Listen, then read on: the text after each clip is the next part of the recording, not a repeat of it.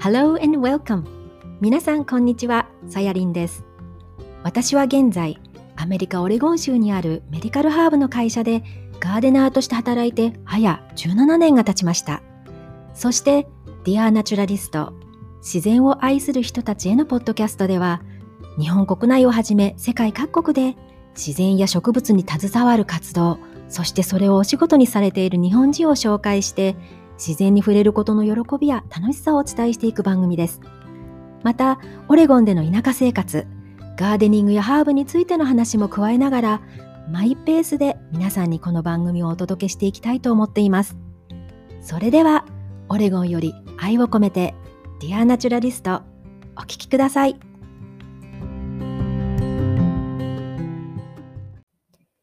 はい、こんにちは。えー、最近はね、少しずつあの秋の気配を感じられるようになった、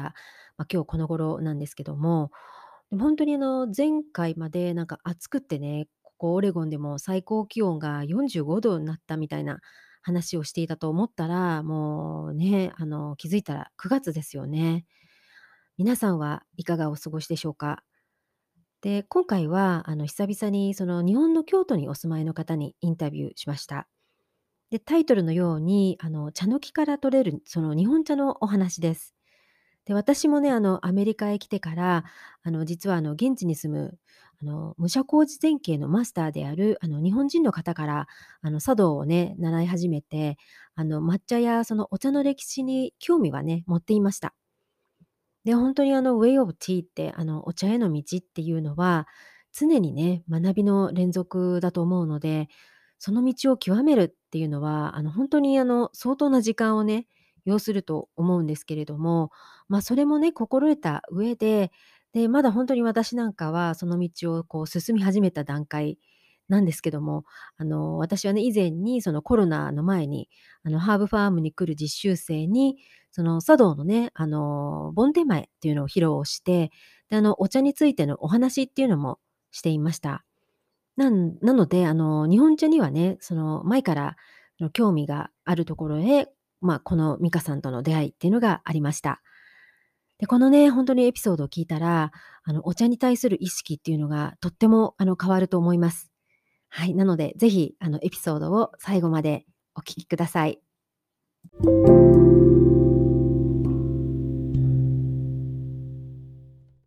え本日のゲストは、えー、日本茶インストラクターの長谷川美香さんをお迎えしました。あの2ヶ月前ぐらいにあの美香さん主催のねあの日本茶のそのオンラインお茶会というのにあの参加させていただいたのがきっかけであのまたね1週間前ぐらいですかね。あの今度はあの水出しで飲むお茶のあの講座にも参加してあの本当にねこんなに日本のお茶って美味しくって深いものだったのかと本当に感動してぜひあのポッドキャストでにお呼びしてあのまあね日本のお茶事情やあのあと、ね、やっぱり歴史もあるお茶は、なんかもともと薬としてね、日本へ用いれられたとかっていうこともあるみたいなので、まあ、その効能とか、なんかそういうお話を、ね、お聞きしたいなっていうふうに思いました。はい。ということで、えー、今日は、えー、美香さんをお呼びしています。こんにちは。こんにちは。よろしくお願いします。よろしくお願いします。はい。あの、まずはね、じゃあ、あの、リスナーの皆さんに、あの、美香さんの簡単な、あの、自己紹介、ね、あの、や活動何かを教えていただけますか？はい、はい、えっ、ー、と私は今、えーと、京都と奈良の境目あたりに住んでいるんですけども、ここに越してきて10年ちょっとになります。えー、出身は岐阜で、岐阜であの26年間育った後、まあの結婚して、えー、研究者だった主人がアメリカの大学で研究者として修行したいということで、えー、たまたま行けた土地がヒューストン、テキサスだったんですね。でまあ、そこで1年、2年のつもりがすごく気に入ったので、えー、なんとか契約を更新して更新して10年いてでその後、まあ主人がアカデミックにしようかインダストリーにしようかってこう進路をまた考え直す時期が来てで選んだ先が、えー、日本の製薬会社だったでその研究所が滋賀だったんですよね。で彼が滋賀に面接に行ってやっぱり滋賀のそのすごいど田舎だったので、まあ、田舎の景色とでも、まあ、食べ物は美味しいしあの、まあ、会社の様子もよくって結局滋賀に移り住むことになったんですよ。で、まあ、非常にホームシックになったんですね。私はヒューストン、テキサスがすごい快適だったので、あのホームシックになったんですけど、その時にその滋賀の信楽焼っていうあの陶器があるんですけど、その町が車で20分のところにあったんですね。でまた陶器の世界っていうのもアメリカにはなかった文化だったのですごく面白くて。でまああの陶陶器の町に通って陶芸家の人と話しながらこう、うん、まあ、私はそれでヒーリングされてったんですけど。であのその最初陶器をあの海外にも向けて販売したいし日本国内にも販売したいということでネットショップを始めたんですよ。でそこで3年ぐらい過ごした後に今の住所のところに引っ越してきてで、まあ、そこで今度はあの近所の友達にお茶をいただいたらそのお茶が、まあ、その時にちょうど水出しの新茶だったんですけどすごい美味しくてびっくりして、うん、あ日本茶ってこんなに美味しいの？っていうことでで、まあ、ちょっとお茶農家さんせっかく近くにいるっていうんで紹介してもらってでそうしたらそこでお茶の話を聞いたらこれまたすごく面白いのでそこにはまってああの販売させてもらいたいなと思ったんですけど販売するために勉強しなくちゃいけないなっていうのがきっかけでお茶の勉強を始めたのが、うん、2011年か12年とかそのぐらいの話なんですけど、まあ、そこからは、はい、あの陶器のネットショップもだんだんもう自分の中で手一杯になってきたきたのでちょっとお茶の方にちょうどうまいことシフトしていってあの少し数年前からも陶器の方は、えーと、茶器を中心には扱わせてもらってるんですけどもお茶と茶器の販売をしつつでもちょっとお茶の方の普及活動というかそっちの方に夢中になっているというような状況です。ああそうだったんですね。はい、うんうんうん、そういう経過でこうお茶にたどり着いたみたいな感じで。じゃあもともとはじゃあその人物に関してすごく魅力を感じてそこからこうお茶へ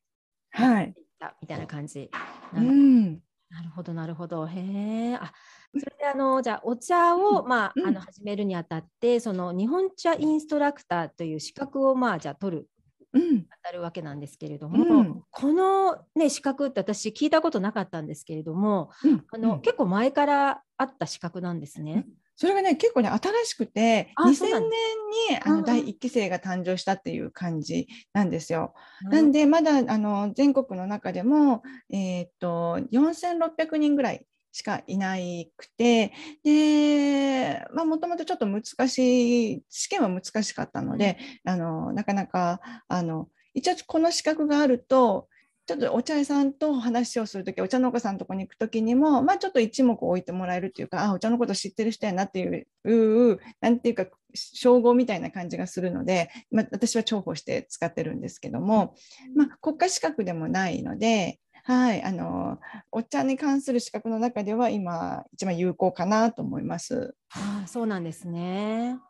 でもなんか2000年ぐらいからなので、もうじゃあ20年ぐらいはああそうですね、はい、20年は経ってますね。なるほどね。じゃあ、うん、あのまあ、それを取られることによってこう、どんなことが教えられたりとか、そういうのは？あまずこの、えーと、取ろうと思うと,、えーと試験があるんですけども筆記試験の方がなかなか大変でまあ、おってさっきおっしゃったように歴史も深いし、はい、それに、まあ、農作物としてもなかなかあの農作物として考えてもその製造工程であるとか、あのあとですね、えーと、お茶の効能とかそういったものもいろいろありますしあとお茶って種類がすごく多いので、まあ、そういったね。はいい。ろんなことを勉強するために、はい、その筆記試験の方がまあまずまずちょっと覚えることが多くて大変ででその後筆記試験が通った後に実技試験があるんですけど、私はこっちの方が大変で、まあ、お茶の鑑定があるんですけど、はいあの何種類か並べられた中でこういいものから並べていくとかあとこう適裁時期が早い方から遅い方に並べていくとかあとお茶もその時に18種類ぐらい並べられるんですけどそれぞれ茶種を当てるものとか、はい。えー、あとはこうあのお茶の葉にお湯を入れてこの水色を見ながらいい悪いを、あの見極めるとかそういったことが、まあ普段美味しいお茶が好きで飲んでいてもそれのいい悪いとかちょっと品質が落ちたものっていうのは逆に売ってないので見ることがないので、そうですなのでその、ね。はい、試験はちょっと苦労はしたんですけど、え。ーうんお茶のまあソムリエみたいな感じで、そうですね。はい、あーでも面白そうですね。なんかね、うんそうんうん。そうなんですよ。でもまあ取ってからもやっぱり勉強することは多くてやっぱり、ううんん、日々日なるほど。々はいだそういったまあ資格も取られて、あの今活動されてるんですけど、実際そのあの、うん。こういったお茶会っていうのは、あの最近から始められたんですか？そうですね、このオンラインはあの、まあ、この時期になって、はい。今まで対面でやってたことができなくなってきあてしまったので、ですよねはい、でちょっとオンラインやり始めたら、そしたら今度はやっぱり遠くの人とつながれるっていう、ねいやー面白いと思って、本当になんか本当はいしかもねこのアメリカまであの、はい。そのお茶とお菓子をね送ってくだる。さるっていうすごいサービスもあるので、そうなんですよ、これ届けられて、でしかも一緒に入れた飲めるなんて、こんな楽しいことはないじゃないと思って。またちょっと後でお話はしたいと思うんですけど本当にあの何種類もねお茶とかも送ってくださるのでうん知らないお茶もう味わったことのないお茶を本当にあの楽しくあの味わわせていただいてなんか嬉しいなと思っていつも。うんなんですけどね。はい。じゃあそんなことで、まあ、インストラクターにもなられて、まあ、そういったお茶会なんかも開かれているんですけれども、今度はね、その講座の中でも、お茶の農家さんの話なんかも出てくるんですよね。で、なんかいくつかあのお茶の中にもお茶園さんあのいろんなお茶園さんのあのお話なんかも書かれていたんですけれども、うん。あの実際どうなんでしょう、そのお茶農家さんのその、まあ、現状っていうか、うん。あのまあいね、あのやっぱりその有機栽培でね、育てるってなんかちょっと難しいみたいな話も聞いたんですけれども、うん。そのあたりってどうなんですか？ね日本の、うん。お茶農家さんは。そうなんですよ。日本のお茶日本茶って長くは国内需要にもう頼り切っていたっていうか国内需要で十分だったので、あまり外に目が向いてなかったんですよね。なので、まあ、日本国内のことで考えてあの、ずっと進んできた歴史があるので、はい。やっぱりそもそも日本人は綺麗に整ったものが好きなんですよ農作物って。ですね。ね、見た目が大事っていうのがあるので、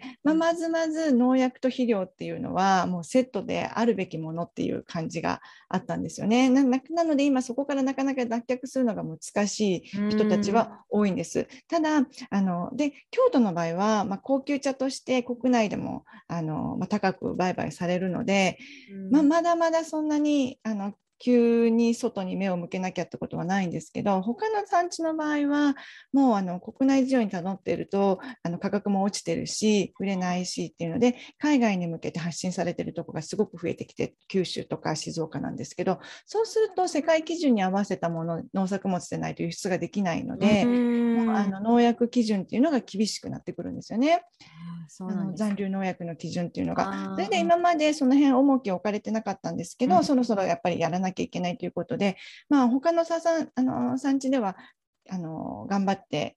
あの工夫されて無農薬栽培というのをしてきてるんですけど、まあちょっと産地の違いもあるんですけど宇治の場合はうまみをすごく大事にした文化があるので、まあ抹茶文化から始まってるのでね、うんでね。はい、お茶のあの旨味つまりこのあのアミノ酸たっぷりのお茶がいいとなると、うん。やっぱり肥料をたっぷりあげなきゃいけない。で肥料をたっぷり与えた茶園っていうのは虫が寄ってきやすいので農薬も与えなきゃいけないという、うん。まあ、悪循環があるんで、うんうんまあ、ただ農家さんごとによってはあのそこからなんとか脱却しなきゃいけないということで無農薬を始めてるところも、うん、ありますしやっぱり海外に向けて販売するにはもうマストなので。そうなんです。はい海外にもあのお茶は販売されてるんですか？そうですね、今、えっ、と、海外の輸出がなかなか好調になってきて特に全世界でのこう抹茶ブーム。なるほど。で,、はい、であのオーガニックの抹茶を探しているっていうバイヤーさんもすごく多くて。ではい、であの、ま、私が通っている農園さんは早くから無農薬にすごい挑戦してきてその苦労話も聞いているので、まあ、はい。私も安心安全だということでお勧めできるしということで、うん。あのそこの抹茶とかもお勧めしてるんですけど、はい。うんやっぱりバイヤーさんの話を聞くと、うんあのうん、海外ではお茶を飲むっていうことイコール健康志向の人が多いので必ず、まあ、地球にも体にも優しいものが欲しいという要望が強くてそういうお茶を探している人が多いっていう感じですね。でちょっとそのねギャップがまだ日本国内っていうか、まあ、この京都のお茶と海外の人の,、あの思考とのちょっと差があるのは現実としてありますね。ああ、そうですね。うん、で、あとね、あの緑茶、まあ、いろんなお茶、日本のお茶って、まあ、いろんなの緑茶とか、あの紅茶とか、まあ、いろいろあるんですけれども、うんうん、その栽培方法によって違うんですよね。元はといえば同じあのお茶の木なのに、いろんな呼び方があるっていうのはその栽培方法にもやっぱり違いがあるっていうことですよね。うん、うん、そうなんです。あの、うん、日本は江戸時代に煎茶が生まれてから煎茶がブームになったというか、はい、まあ、煎茶が主要なのあのお茶になってきて今でも、うんと、全体の生産量消費量の70%は煎茶なんですね。煎茶っていうのは、まあ、中国茶やあのあのインド産の紅茶と違ってまず葉っぱをが、まあ、乾物見た段階で色が緑ですよね。うん、で、ね、日本人はこの緑の色にこだわってというかこの緑色のお茶というのにすごいあのなんでしょう重きを置いたというかこれが好きだったんですよね。だからこの緑にするために工夫されたのが煎茶だったんですけど、まあ、摘んだ葉っぱをすぐに蒸してで酸化をストップさせるんですね。で対しての茶色いお茶っていうのは酸化させていくんですよ。あのまあ、リンゴが切った後に茶色くなっていくのと同じような感じでちょっと塩らせることによって酸化させていくそうすると香りが良くなっていくんですよね。で香りを楽しむお茶がウーロン茶や紅茶だとすれば、はい、日本茶の場合は緑のままのお茶でこう清涼感を大事にしていったというか香りよりもうまみというか味を大事にしていったんですよね。うん、その結果、まあ、ままず摘んですぐの工程が違っていて、うんと、そのそれは色の違いに出てることなんですけどで、まあ、酸化させ酸化を止めるために蒸してであとはもう乾かして揉むだけという、まあ、単純な工程になるんですけどもはい、蒸してしっかり乾かす。でこうしっかりこうロールにするっていうか揉むことによって、まあ、お茶を湯に浸した時にこうまたそれがほどけて葉っぱに戻っていくでそんな時に出てくる抽出液をあ,、まあ、ありがたくいただくというかそんな感じだったんです。ね、はい抹茶の場合も同じで葉っぱを摘んできたすぐ蒸してで今度乾かしていくんです。で抹茶の場合は粉にするのでこうロールにすることはせず乾かしてペラペラな海苔のような感じにしていくんですよね。でそれを、まあ、あの石臼だとかボールミルでひいたものが粉になって抹茶になるということで、まあ、摘んだ後のすぐ蒸すという過程は同じです。抹茶も煎茶も。あそうだったんですね。はい。多分ね皆さんの中でその紅茶と緑茶が同じ植物って、うん、多分知らない方とか結構多いと思うんですよね。私も最近気づいたっていうか、うん、うん、その工程の違いっていうので、うん、あじゃあ緑茶の場合はあの緑を出すためにその酸化を防ぐ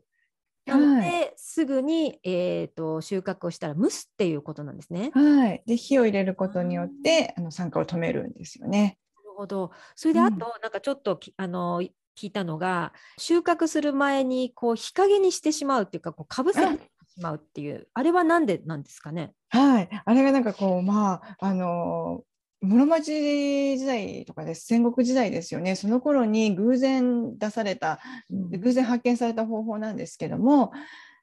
もともとは、えっと、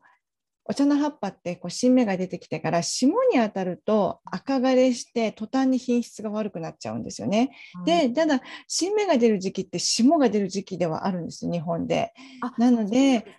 たびたびその霜被害に遭っていたと。でまあ戦国時代です抹茶のおあのお客さんっていうのはあの幕府や朝廷なので失敗するとえらいことになるわけですよ。そうです。そうそ れで失敗しないようになんとかもし霜を当てないようにっていうことで霜よけにネットをかけてみたというか藁をかぶせてみたんですよね。ただ霜よけになったって霜よけになっただけじゃなくて、そのお茶がいつもよりも美味しくなった。色が濃くて綺麗になった。ということからこれもしかしたらこうやってやると美味しいお茶ができるんじゃないかということであのそれから改良されてどんどんあの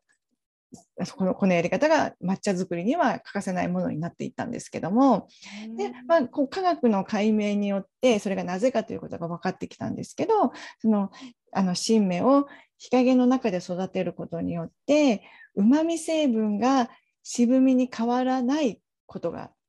あの可能になったんですよね。であの日光に当てないということによってあのクロロフィルも増えて色もしっかり濃くなったそれがこう綺麗で美味しい抹茶にあのとても適していたということであのそうなっていったんですけどもあのやっぱり植物って日の光が当たらなければ一生懸命今度根っこから養分を取ろうと働くんですよね。なんで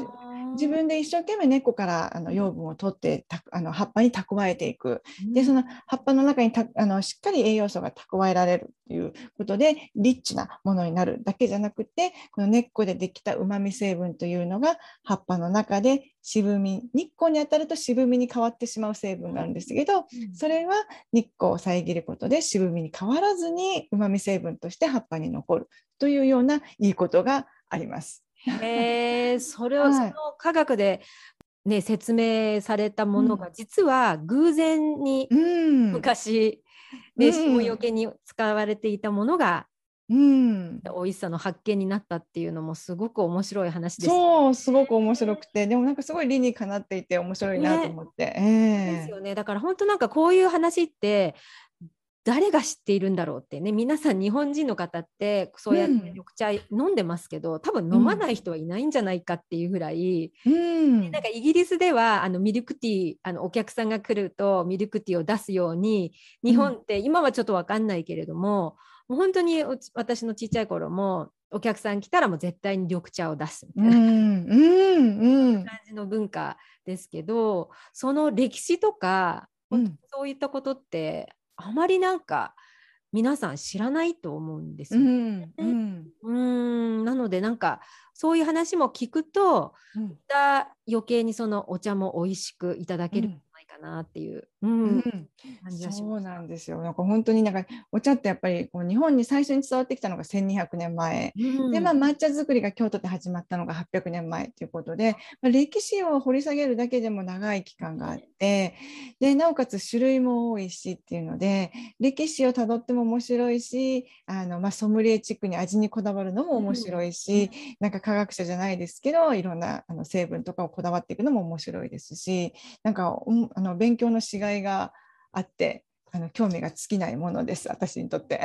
すよね。本当に、うん、あのそういったものをこう講座の中でもねあの、うん、伝えていただいていてすごいいい学びにも私なってて。お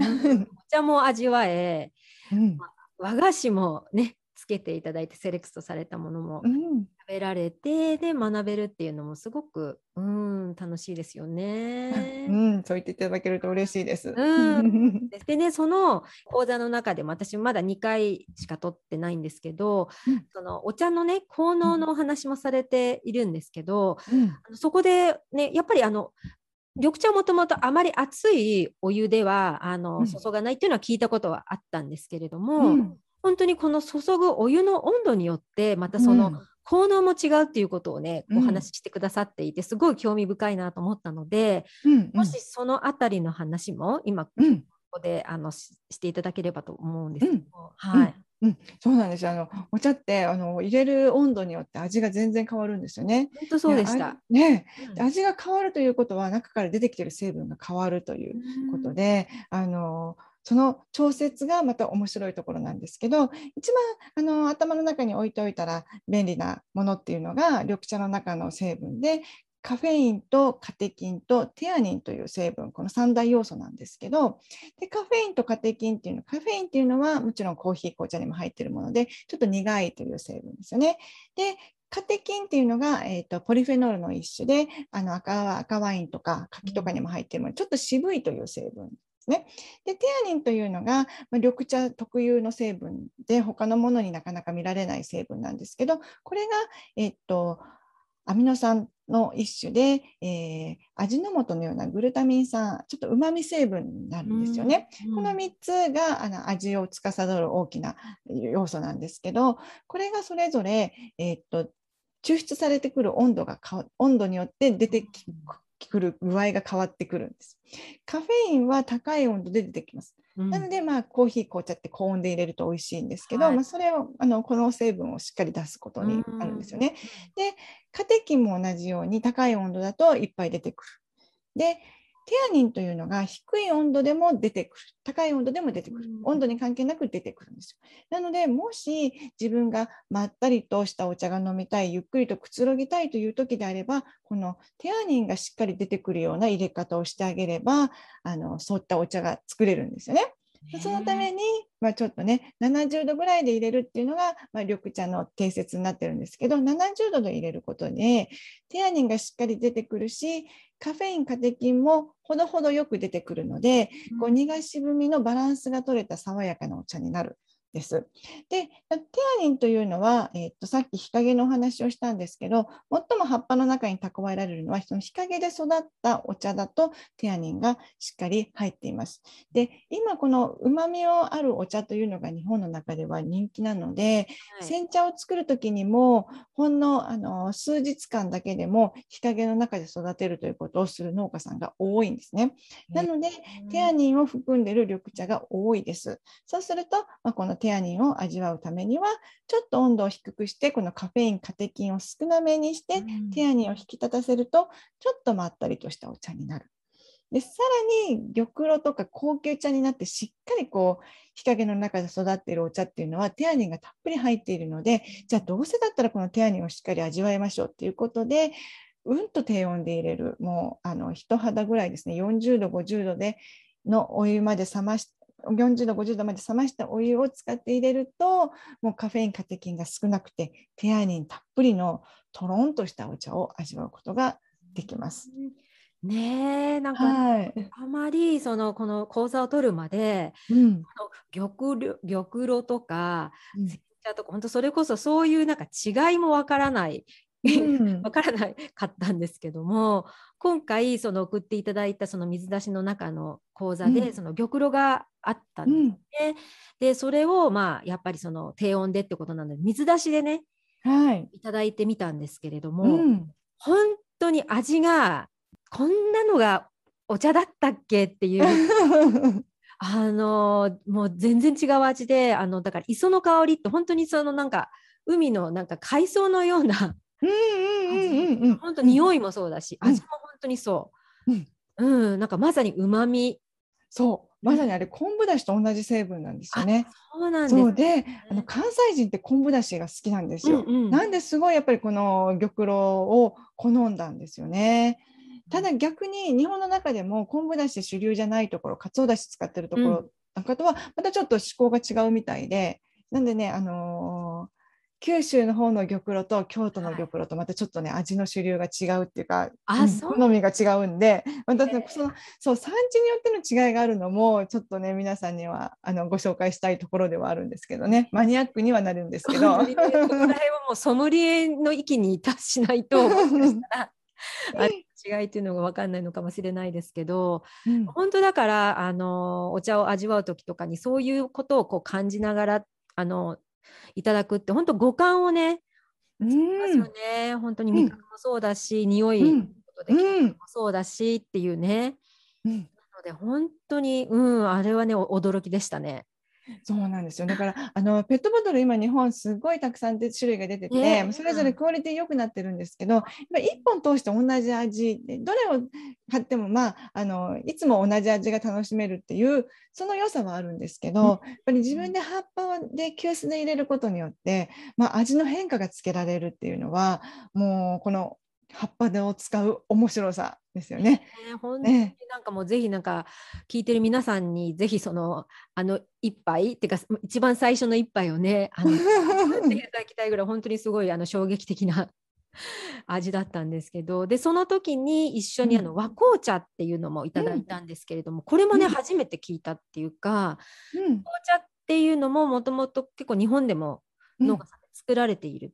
うんうんなんですね。その和紅茶ってことで、うん、味わった時に本当にまた味わったことのないこう甘い味、うんうんうん、えー、あれは何ですですかね。そうなんですよ。あのあの時にお写真も紹介したんですけど、うんやっぱり日本あの日本は中国種の流れで来てるので、あの同じあの椿科の植物なんですけども、インドやスリランカで作られているお茶の木と日本で作られているお茶の木ってちょっとまああの性質が違うんですよね。で。日本茶のものはすごく渋みが少ないもともと渋みが少ないまろやかなタイプのあの葉っぱなので紅茶には向かないとされてたというか、まあ、あのヨーロッパの思考に合わなかったのでうん。で明治時代紅茶を作って輸出はしてたんですけどやっぱり向こうの思考に合わないので売れなくなったのでもうやめたという感じで長らく紅茶は作られてないところがほとんどだったんですけど最近その渋みがない紅茶もいいじゃんっていうことになって、うん。でまあそれぞれすごい工夫していったらいや日本のその茶茶の木で作る紅茶は紅茶で香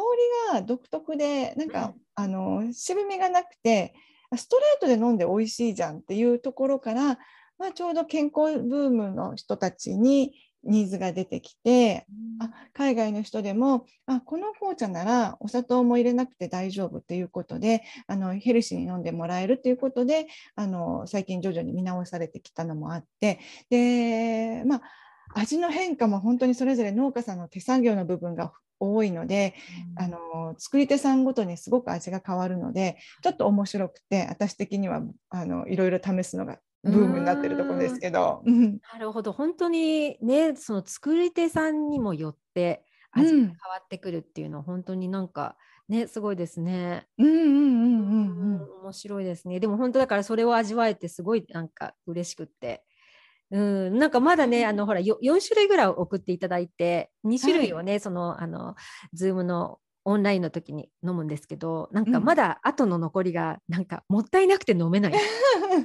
でもねあああの賞味期限とかはあるからやっぱり早めに飲んだ方がいいんですよね。そうそうそうそうそうそうそう。なんであの2ヶ月ごとのこの講座にしてるのはちゃんと一応飲み切ってもらったらまた次新しいのが来ましたってそれを楽しみにしていただけたらいいなと思って。はい はいわかりました、うん。ぜひ楽しんではい。ないなっていうふうに思ってるんですけれども、はい、なんか本当にだからそういった効能とかね、あの、本当に勉強になって、で、まあいろいろと、まあ、またこうあの講座なんかも取っていきたいななんていうふうに思ってるんですが、あのここでね、あの皆さんあのインタビューに来てくださった皆さんに必ずあの2つお聞きしていることがあって、うん。で1つが、まあ、あのその方の一番、まあ、好きなとかハマったあの植物や、まあ、果物やお花っていう感じなんですけども、うん私ここではもう美香さんには ぜひこの、えー茶の木ですねはい。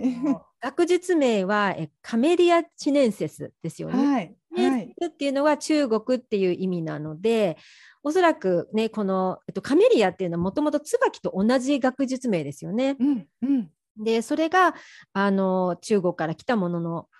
あの茶の木が今のお茶にされてるっていうことなんですけれども、うん。やはりやっぱりねこの植物についてねうん。お聞きしたいんですが、どうん。どうでしょう？やっぱりこの植物の魅力みたいな。もうあのすごいなんていうかコスパのいいあの植物だと思いますよ。やっぱりあの一番茶最初に4月の最初にこう芽吹いた葉っぱを買っても、その後またすぐにあの2番茶といってすぐに次の葉っぱが出てくるのでで使うと使おうと思えば1番茶2番茶3番茶と年に何回も茶狩りができるんですよね。でまあ大きくなって硬くなってきたものはほうじ茶にしたり番茶にしたりとかっていう使い道もあるので、あのいろんな楽しみ方がうん一本の木でいろいろできるので昔はもうじあのじ各お家のこう垣根にあの使われてたみたいなんですけど、へーそうすると、まあ、そこのうちでねあの お茶が芽が出たら買ってそのままちょっと干しといてほうじ茶にしたりとか番茶にしたりとか自分家で飲むぐらいのお茶はできたって言われてるんですけどただあのーさすがに本当に中国で薬として飲まれたのが最始まりというだけあってもうさっき言ったその3つの大きな栄養素以外にも栄養分ってすごく多いので例えばあのまあ、あのもうそう緑茶のもう一つのあの利点は緑のままにあるっていうことはこうビタミンがまだそのまま残ってるんですよね。これもまた他の茶色のお茶にはないことで、はいビタミン C はもうあの当にあの煎茶を飲むのとレモン半分食べるのと同じぐらいなビタミンが取れるぐらいビタミン C は豊富ですしあとビタミン A や E とかもたくさん入っていてであの他にもえっとね、フッ素効果であるとか、えー、っとサポニンとか、そんなあの成分もたくさん入っているのであの講座の中では茶殻の利用法なんかもお話しするんですけどそうですよね。そうなんですよ。飲んだだけじゃなくって、その後の残った茶殻にも栄養素がたっぷり入っているので食べれるお茶の葉だったら食べていただいたらそのまま野菜のようにして栄養がとっていただけますしで食べれないようなお茶だったらちょっと硬くなってるものとかだったらあのその消臭効果を利用してあのお魚の臭み取りであるとかあとお掃除とかにも使えますし私もう魚臭くなったフライパンなんかは茶殻を敷いといてあのしばらくしばらく置いてそれからこう洗うとなんかすっきりした感じがするんですよ。ね本当無駄がないっていうか、うん、あの、うん、なんかどこかにも書かれてましたけど新茶は野菜ですっていうことで、うん、だからあのお茶で飲んであの楽しんだ後も、うん、その茶殻を、でお料理に入れたりとか。そうなんですよ。もう餃子の中に入れるのなんて超おすすめで。ね、はい。口の中の臭みが取れるっていうか、うん、あの、うん、で旨味もちょっと残っているので、なんかいつもより美味しくなると私は思ってるんですけど。えー、本当なんか全然その違う飲むだけじゃないなんか発見っていうか、うん、それは本当にこの講座で学びましたなので、うん、うん、あの本当新茶とかだとね柔らかいですよね。こうちょっと食べてみたけど、本当に、あの抵抗なく食べれちゃうっていうか、うんそうなんですよね、まあ、植物という点で言えばあと種もすごく魅力的で。あのお茶の葉あのこうお茶にするためには、まあ、種をつけない方が栄養分が分散されないので、うん、種をつけないような工夫はするんですけどこう放置園でもうねあの手入れされてないようなところなんかだとちゃんと花が咲いて種ができるんですけどその種の油って、まあ、いわゆる椿の油も椿油って言うじゃないですか。そ、まあ、それよりもなんかもうあの高い栄養素があるぐらい。美容効果も高いみたいで最近あの知ってるあの方はそのお茶の実を集めてお茶の油を絞ることをやっていてで一回体験させてもらって油もらったんですけど、はい、本当に手とかにつけるとすべすべになるんですよね。えー、なんかまた新たななんか流行りになりそうな予感。そうですね。で実際にあのあの化粧品会社も今自分のところの茶畑を作って、うん、その茶の実油をあの使使おうとしてるみたいなので、こうまた新しいなんかこう利用法じゃないですけど、ブームが来るんじゃないかと私は思ったり。ね、はい、ちなみにこの茶の実の花は何色なんですか？白いですね。で割とたっぷりな感じの、はい、ちっちゃい、あの、椿をもっとちっちゃくしたようなものになります。またこれもあのドライを作ってる方がいるので、うん、あの季節になったらちょっとお茶講座の時にちょっといくつかお送りしようと思うんですけど、はい、新鮮なものだったらそのまま天ぷらにして食べてもすごい美味しいんですよ。でもドライにしたものもすごい可愛らしいので、うんうんうん、とねぜひまたお送りしたいと思いますので楽しみにしててください。はい、やっぱりそのお茶が育つその条件っていうか、うん、ね、あの実はオレゴンオレゴン州は、うんうん、その緑茶をそのじそのローカルで育てようっていうこう動きがあの団体があるんですよね。であのただ私の住んでるオレゴンって南オレゴンで北に比べて乾燥してるんですよすごく。雨も、まあ、降るんだけども北の方に比べたら雨量が全然少なくて。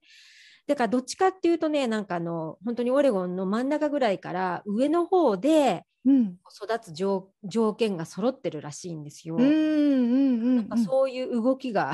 あってうん、どうこれからちょっとどうなっていくのかなって感じなんですけど、うん、それ面白いですね、うん、日本だとやっぱり育てられてるのって北よりも関東から下みたいな感じですよね。そうなんです。よ、暖かいところを好むので、はい、生産、この経済的な面でお茶が育てられてるっていうのは、まあ、あの本当に狭山ぐらい、えっと、埼玉県の方ぐらいなんですよね。うん、それより北は、まあ、あのぼちぼち楽しむ分には作られてますし、伝統的に残ってるのもあるんですけど、経済圏ものとし計算的な農産物としてはあまり作られてなくって、世界中見ても本当に暖かいところと、あとやっぱりある程度雨が降るっていうのもすごい大事。やっぱそうです、はい。なので、こう山あいのところに多いのは、こう雨の雨量あの雨量と、それから霧が立つとか、そういったものがあの美味しいお茶の条件になってますね。そうなんですね。だから、南、オレゴン、ちょっと多分あの気候的には合わないので、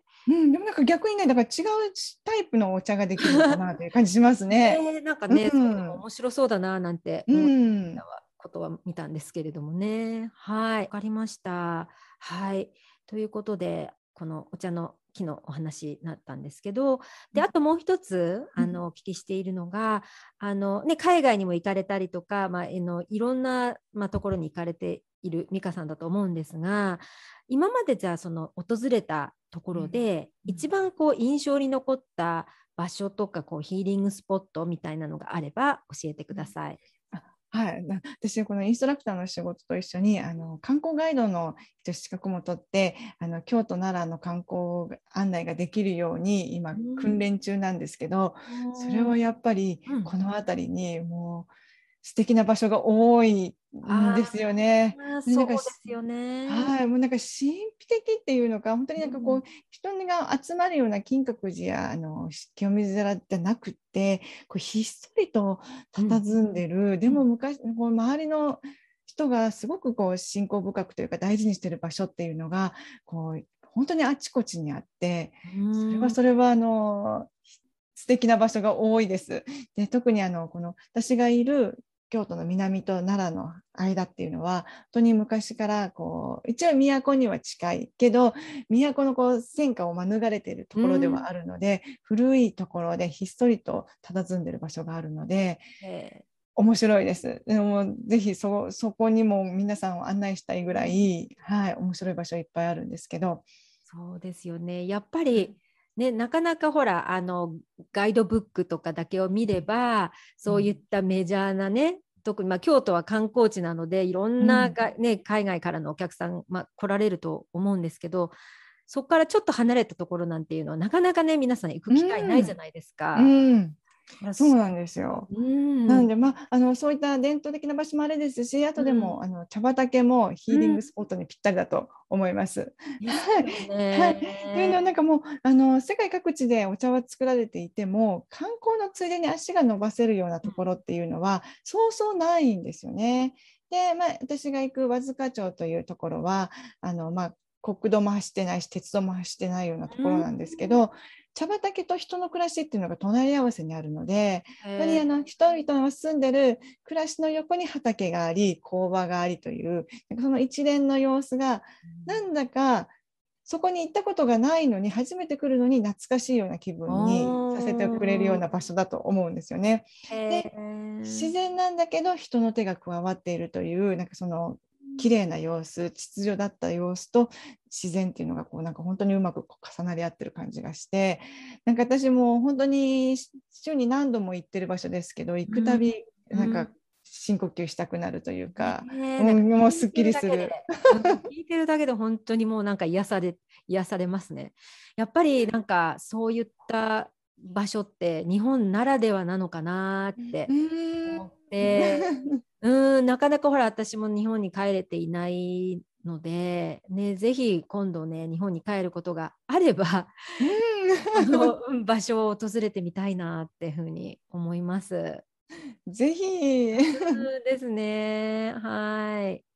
わかりました。なんかすごいいろんなあの素敵なお話聞けたんですけれども、まあ、あの最後にねあの、この美香さんにあのどうやってコネクトすればいいのかっていうことともしまたあのお茶のお茶会なんかの予定もあると思うので、そのあたりの、はい、うん、ことも教えていただければと思うんですけれども。嬉しいです。はい、はい、あの、えっ、と、一番こう検索しやすいのが、あの、私、ミカズティーボックスというウェブサイトを持ってます。で、その中で、えっ、と、えっ、と、イベントの案内もしてますし、はい、あと、私こうインストラクターの仕事でいろんなところでお茶教室やるんですけどその場で飲んでいただいてもその後こう公的な機関なのでインストラクターってあのお茶を販売することができないんですよね。なんでそこですごい気に入ってもらっても持って帰ってもらえないっていうのがすごいもどかしかったので、私はもう美味しいと思った人が欲しいと思ったタイミングでお茶が送れるようにしたいのであのお茶の販売もそのウェブサイトを使ってやってます。欲しいものがあったらすぐにあのお送りできるようにしてますし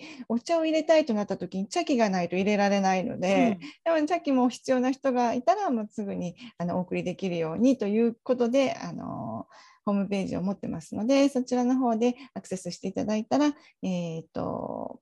イベントの告知なんかを見ていただけます。でそこにあのあの Facebook とインスタグラムの、えーと、リンクも貼ってありますので、そっちを見ていただくと、あの私の日々のあの更新がされ、あのしてありますので、ちょっとお茶畑の様子や、はい、あのお茶の様子なんかも見ていただけるかなと思いますので、ぜひご覧ください。はい、そうですね。じゃあ、あの後で私のショーノートのところに、そのウェブサイトの,、あのリンクも貼っておきますね。ありがとうございます。はい、で、えっと、次回の、じゃちなみに次回のお茶会は、はい、はい、はい、えっ、ー、とですね、今予定してて、えっ、ー、と、9月の、えー、29日と、えっ、と、あと10月の最初の土曜日、日本時間の最初の土曜日が、えっ、と、アメリカの方に参加していただきやすい日程になっていますので、時間になってますので、はい、ぜひあのね、特に、まあ、アメリカだとそのお茶もあとあのそのお茶と合う和菓子とか、ね、お漬物みたいなのも本当に送っていただいて、本当私いつもそのパッケージが届く時ってあのサンタさんのプレゼントをもうもらったかのような なんかウキウキした気持ちになるんですけどそのお菓子もね和菓子とかそのお漬物とかこうお茶に合ったお菓子あの、うん、もう本当に可愛いし美味しいしっていう感じでそれもいただけるってことで海外にまで送ってくれるというすごくこう良心的なお値段にもなっていて 本当ぜひ私もいろんな方に勧めたいなと思ってますのでで次回私もぜひ参加したいなと思っていて今度はなんかあのえっと、どういう感じでしたっけ？なんか香りを楽しむでしたっけ、うん、そうなんです。秋の始まりなので、ちょっとまた香りを楽しみながらホッとできるようなお茶を集めたいなと思ってます。ちょっとまた珍しい。おそらくあの初めての出会いになるようなお茶があるんじゃないかなと思いますので楽しみにしていただけたらと。ね、はい、ぜひぜひ私も楽しみにしています。ででこれを聞いていただいているリスナーさんの皆さんも、まあ、日本の方もそうですし海外に住んでいる方でもぜひちょっとねあの美香さんのウェブサイトをチェックしてねあのぜひオンラインお茶会に参加してみてください。はい、はいということで、はい、以上になりますけれどもね、今日はどうもありがとうございました。ありがとうございました。はい、じゃあ失礼いたします。はい、失礼します。